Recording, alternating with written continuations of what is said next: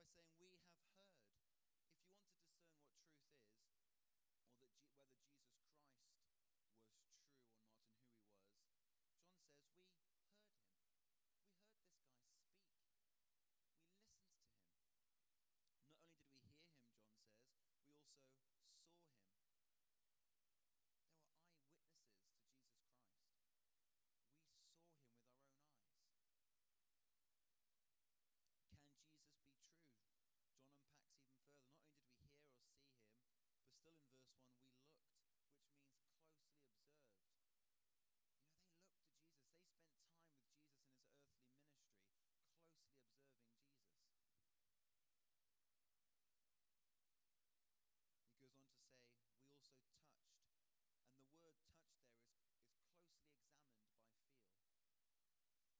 also see the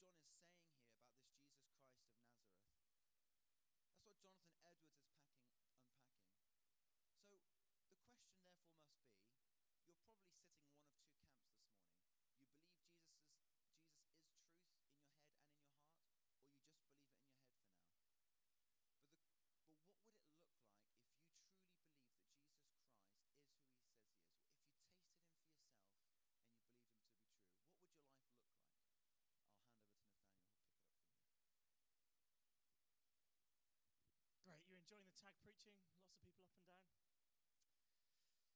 Lots of people up and down? Personally, I'm still rocking about the fact that some people set their own farts on fire, but there you go. There's, there's so much this morning that we want to unpack for you. So I want to try and bring us into land by just applying some of what Matt and Matt, and it's even easier for me because I don't have to remember too many names, Matt and Matt have already spoken to us about this morning. Because we're not the first Christians, we're not the first generation to be challenged in the way that we share our faith to others. We're not the first Christians to experience a culture that thinks it's too enlightened for Christianity, that it doesn't need Jesus, that it's got its own personal truth. That's why John wrote this letter. He was encouraging the church hey, guys, we need to stand firm in our faith. We need to stand firm to what's really true. What these other guys are saying, that's not true, and this is true. And we can let John's words encourage us this morning as well because we're in a very similar culture to the culture that John was talking to there as well. And it's not easy, is it? It can be tough talking to people at work or outside the school gate or wherever you are about Jesus when, when they just don't think that Jesus has any relevance to them.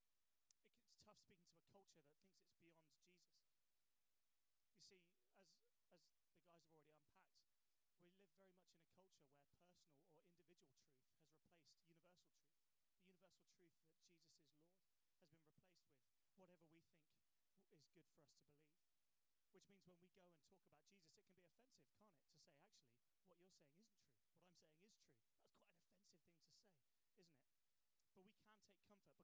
actually, what you're saying isn't true. What I'm saying is true. That's quite an offensive thing to say, isn't it? But we can take comfort because we're not the first generation to experience this. We're not the first culture to come up against challenges when sharing our faith. It's exactly who John was writing to. It's the same then as it is now. And our hope can be found in the fact that that church continued to faithfully preach the gospel and do you know how I can say that with assurance? Because those of us who are Christians here this morning are sat here because at some point somebody preached the gospel to us, which means that from those beginnings, as we read in, in the New Testament, the gospel has spread around the world so that we can stand here this morning and know Jesus is Lord as well.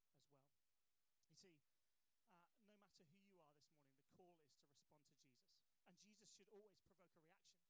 Actually, if Jesus is who he says he is, and you're a Christian here this morning, then it should cause you to want to praise because how amazing is Jesus? How amazing is this guy death on a cross to save you from your sins so that you can have relationship with him forever? Wow, that should cause a reaction in you. And hey, if you're, if you're not a believer here this morning, if this isn't what you believe, then I also believe it should provoke a reaction as well. because I think that what we're saying, that this is true, could be quite offensive. So I hope you'll stick with us. But, but you know, your worldview is being challenged, and, and I think it should provoke a reaction. You see, we've got the real truth, and as the passage says, right at the beginning of 1 says, That which was from the beginning, that's that which is centuries old, which millions across the world have responded to, which they testify to every day. Jesus has stood the test of time. 2,000 years later, the three of us have still stood here preaching about him. you see, the one question I want to ask you is no matter what you believe, is your truth making you happy this morning? Because whatever it is that you do believe, you have to believe that that truth is good for you. You have to believe that that truth will be your salvation, that that truth, that path that you're walking down is the right one. You have to believe that. Is that truth making you happy? See, what the three of us have been preaching about is the fact that Jesus came on earth, he lived a sinless life. He died on the cross to take the sins of the entire world, to take your sins and to take my sins, to pay a debt that we could not possibly pay, so that our lives could be irrevocably changed forever, so that we can have a relationship with him now and we can have a relationship with him in heaven forever. The entire destiny of our, uh, of our entire futures are changed in that moment that we believe that truth. That's our truth. That's the truth that should be doing us good as Christians. So, is your truth making you happy? Are you happy in that this morning? See, because post truth can be quite empty. That idea that if you believe what you believe and I believe what I believe, then that's fine. It's great that we all believe what we want as long as we're happy. Well, at some point, somebody's got to be wrong. Otherwise, how is truth true? How do we have anything to compare it to? There has to be something that's false for us to know what is true. It's like uh, presenting a cheese connoisseur with floppy burger cheese when we're all at a barbecue later on, we can have that floppy burger cheese and we'll all call it cheese, but is it really cheese? See, that cheese connoisseur will look at a, a slice of blue Vinny cheese instead and say, This is cheese, this is the real thing. That floppy burger cheese is fake. And that fake cheese isn't as fulfilling as a big wedge of the real thing, is it? And that's what we're trying to say to you this morning that this truth is fulfilling, it's the real deal. So, why respond to this truth? Well, John was quick to tell us that as well, and he tells us in the passage. He says that our joy will be complete in Jesus. That doesn't mean that if you respond to God this morning, all of a sudden all your troubles will go away and everything will be brilliant, because there's plenty of people here this morning that can testify to the fact that that isn't quite the case. But what it does say is that Jesus is the root of joy, that you've got a joyful eternity to look forward to if you accept Him as your Lord and Savior. It also doesn't say that sin will completely cease, that we'll stop doing things wrong the second that we turn to Jesus. And I'm sure there's plenty of Christians in the room who can attest to that as well. But there is a promise that I want to highlight to you. And it's a promise from 1 John in verse 9. And we're just going to repeat it. And it's on the screen for you as well. But in verse 9 it says, If we confess our sins, he is faithful and just. He is faithful and just to forgive us our sins and cleanse us from all unrighteousness.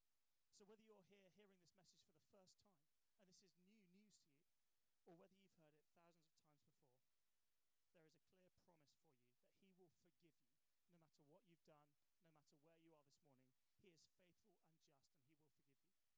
As Matt said, John uses strong words in this passage. He calls people liars, those that have turned away from Christianity and towards their, their own personal truths.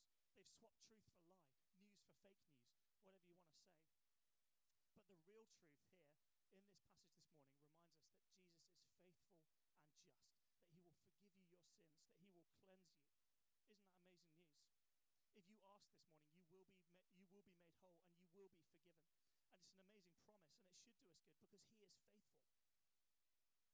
To repent, Jesus cleanses, forgives, restores, heals and leads you into joy. Now, I've used that word repent a lot already, and I want to just explain it if you're not used to it. I'm aware that for us Christians, it's quite a well used term, but if you don't know what it is, repenting basically means a change of direction or completely turning round. Okay, so if you're walking down a path that is not good for you, a path that the Bible would say isn't, isn't good, it's, it's sin or it's, it's doing wrong, then to repent means to completely change path, to completely change direction, and to turn towards Jesus instead. So when I use that word repentance, what I'm basically saying is, hey, the path you're walking down is not good, but I can tell you a path that is, and it points towards Jesus every time. That's what repentance is. And repentance isn't the end either, it's the start or continuation of an amazing relationship that will last forever as you continue to be made holy in this life and then live with Him in joy forever in heaven. That's what John means when he tells us that our joy will be made complete. we can have fellowship with him now and forever. Mr. Ashton told us, John testified when he was writing to this church. He saw it with his own eyes. He was able to say, We have seen it. We touched Jesus. We knew him. We ate with him, whatever it was. Hey, well, we, those of us that have stood here and preached this morning, we want to collectively testify to his goodness as well. Remember the point that Matt made where he said, actually, there's a plurality about it. If there's multiple people that believe it, you can start to think it might be true. The three of us have stood here, we're telling you, we can testify to Jesus' goodness this morning. Think about apples, and, and Abbo, when they ate them, they could testify, This is an apple. I've just tasted it. I know it's an apple. I felt it. I can touch it in my hand. They can testify to that, and we're testifying to, to Jesus being the real truth this morning as well. We've got a Savior who heals, who provides, restores, comforts, seeks after us. The passage also says He's an advocate for us. That means that He's, he's uh, the, the gap between us and the Father. He's the one that's there pushing us towards, towards the Father. Do you know this truth? Because really want you to. It's the truth that John testified to because he knew him. He knew him personally. And we want to testify to it this morning as well. Seen Jesus with our physical eyes, but with our spirit through answered prayer. We know Jesus is real. Do you need to respond to him this morning because he wants to come and meet with you? Is your life this morning filled with the, that truth of Jesus, or have you turned away? Has something else taken Jesus' place in your heart? Because you need to respond this morning as well. Have you ever responded to Jesus? Are you hearing this news for the first time thinking, hey, this might be true actually, what these guys are saying? This morning, Jesus is calling you.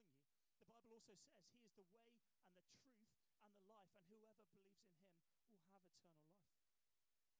He is faithful and he forgives, but all you've got to do is ask him to respond to that real truth this morning. Jesus is calling you, as sure as I'm stood here, as sure as the kids are around this morning, as sure as those apples were real, Jesus is calling you this morning. Now we're going to respond by, by taking communion together. And as we take communion together, there's a couple of ways that I want to suggest that we respond. Because taking communion now is a chance to reflect.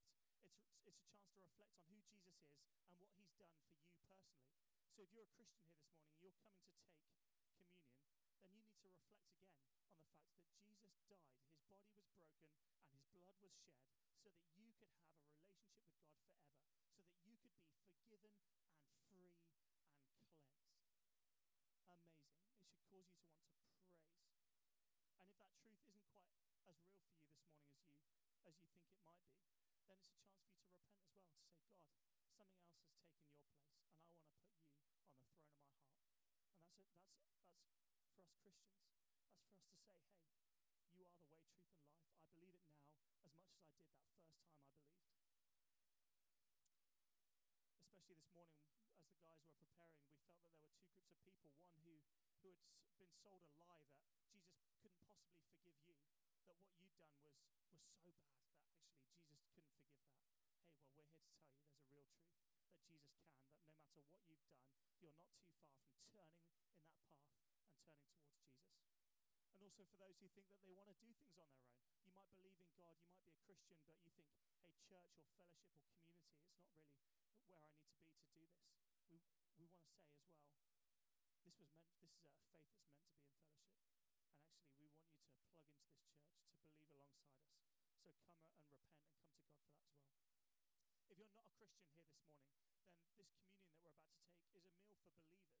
But guess what? We want you to join in us with it as well if you want to come and believe in Jesus, come and believe in this real truth. He is calling you this morning. He wants to forgive you, but all you've got to do is ask. So, as we come and take communion, if you think you might want to respond to this for the first time, then come and see one of the guys on the front row here, Tash or Ian, or one of the guys who preached, and they would be happy to talk to you more about it. And you can come and join and take communion with us as well. I'm going to hand back over to Ian, who's going to pray for us. Thank you, guys. Brilliant. Well, let's let's pray together. Let's uh, testify, testify together as we pray that we have tasted and seen that the Lord is good. Jesus is alive, and He's here with us by the power of the Holy Spirit this morning. And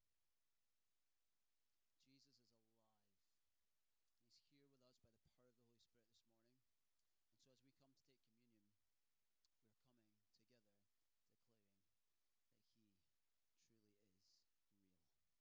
coming together declaring that He truly is real, that He loves us, that He's with us. Father God, thank you so much that you sent your Son.